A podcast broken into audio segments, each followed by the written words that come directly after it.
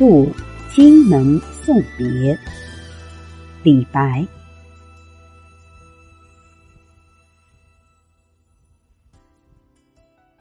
杜远荆门外，来从楚国游。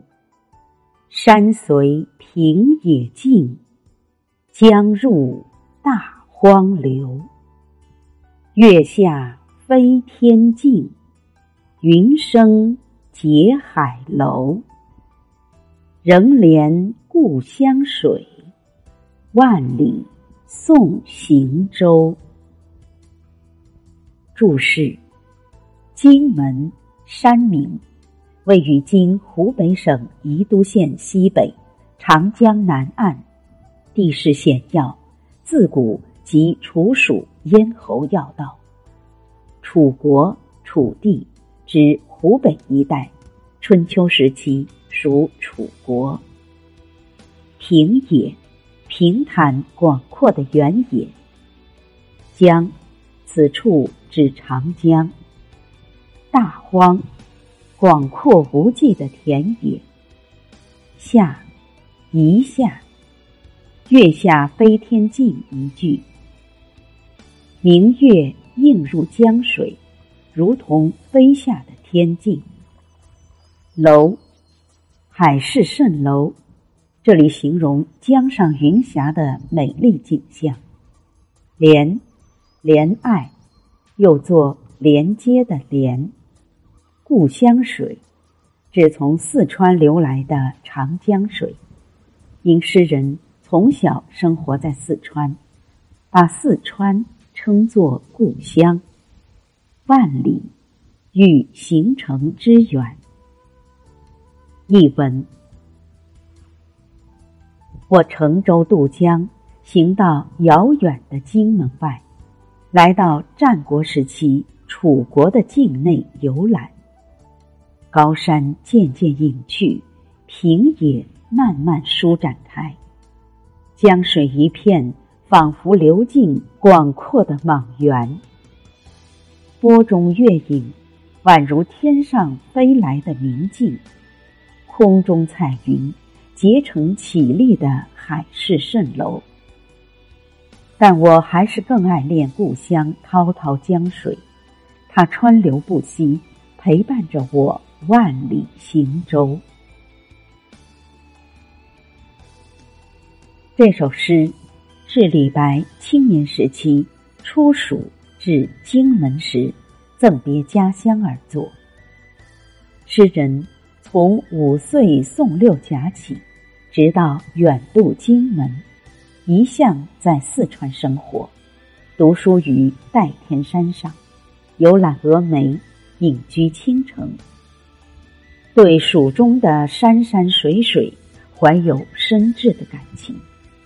这次离别家乡，从清溪向三峡下渝州，渡荆门，轻舟东下，目的是到湖北、湖南一带楚国故地游走，梦想实现自己的理想抱负。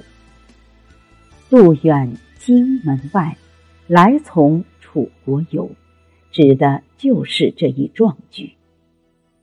此时的青年诗人兴致勃勃，坐在船上，沿途纵情观赏巫山两岸高耸云霄的峻岭。一路看来，眼前景色逐渐变化。船过荆门一带，已是平原旷野，视线顿然开阔，别是一番景色。山随平野尽，江入大荒流。山随平野尽，形象地描绘了船出三峡、渡过荆门山后，长江两岸的特有景色。山逐渐消失，眼前是一望无际的原野。着意“随”字，化境为动，将群山。与平野的位置逐渐变换推移，真切的表现出来，画面感极强，给人以流动感与空间感，将静止的山岭磨撞出活动的趋向来。江入大荒流，写出江水奔腾直泻的气势。从荆门往远处望去，仿佛流入荒漠辽远的原野，显得天空辽阔，境界高远。后句着一“入”字，写出了气势的博大，充分表现了诗人的万丈豪情。充满了喜悦和昂扬的激情，力透纸背，用语贴切。景中蕴藏着诗人喜悦开朗的心情和青春的蓬勃朝气。颔联这两句，不仅由于写尽平野大荒这些辽阔原野的意象而气势开阔，并且。还由于动态的描写而十分生动。大江固然是流动的，而山脉却本身是静止的，随静的动态感觉，完全是与舟同行的实际体验。在陡峭奇险、山峦叠嶂的三峡地带穿行多日后，突见壮阔之景。豁然开朗之心情可想而知。他用高度凝练的语言，极其概括的写出了诗人整个行程的地理位置变化。写完山势与流水，诗人又以移步换景的手法，从不同角度描绘长江的近景与远景。月下。飞天镜，云生结海楼。长江流过荆门以下，河道迂曲，流速减缓。夜晚江面平静时，俯视月亮在水中的倒影，犹如天上飞来一面明镜似的。日间仰望天空，云彩兴起，变化无穷。形成了海市蜃楼般的奇景，这正是从荆门一带广阔平原的高空和平静的江面上所观赏到的奇妙美景。如在崇山峻岭的三峡中，自飞亭舞夜分，不见西月，下水相邻，江面水流湍急汹涌，那就很难有机会。看到月下飞天镜的水中影像，在顶天蔽日的三峡，也无从望见云生结海楼的奇景。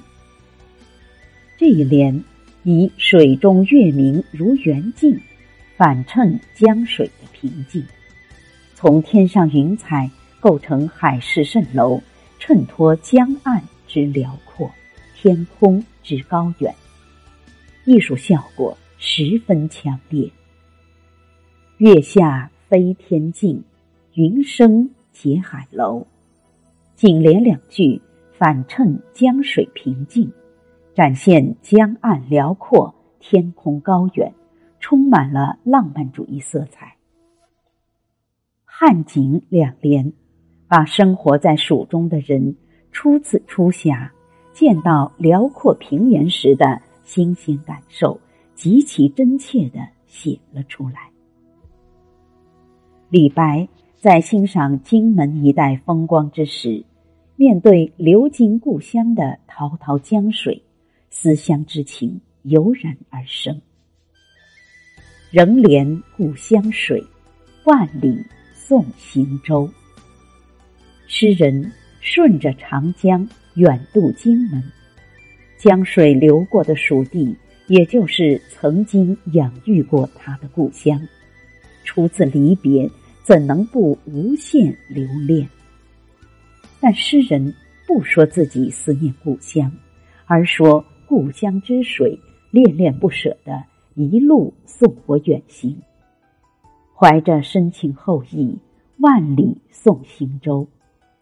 如此写来，越发显出自己思乡深情。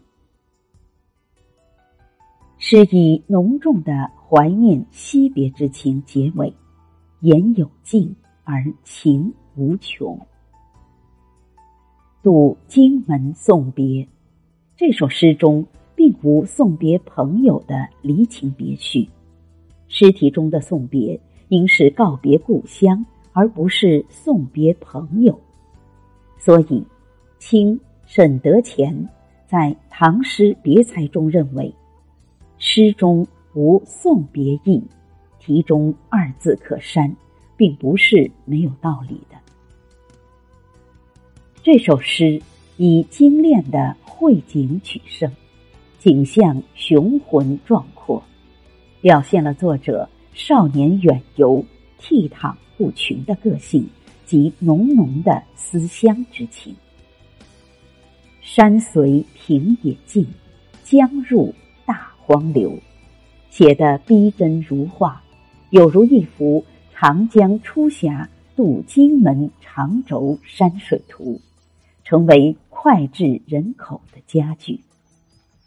如果说优秀的山水画咫尺应须论万里，那么这首壮美形象的五律也可以说是以小见大，以一当十。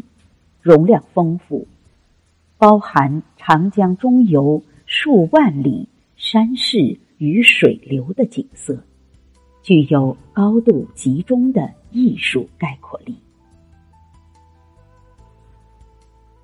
渡荆门送别，李白。渡远荆门外，来从楚国游。山随平野尽，江入大荒流。月下飞天镜，云生结海楼。仍怜故乡水，万里送行舟。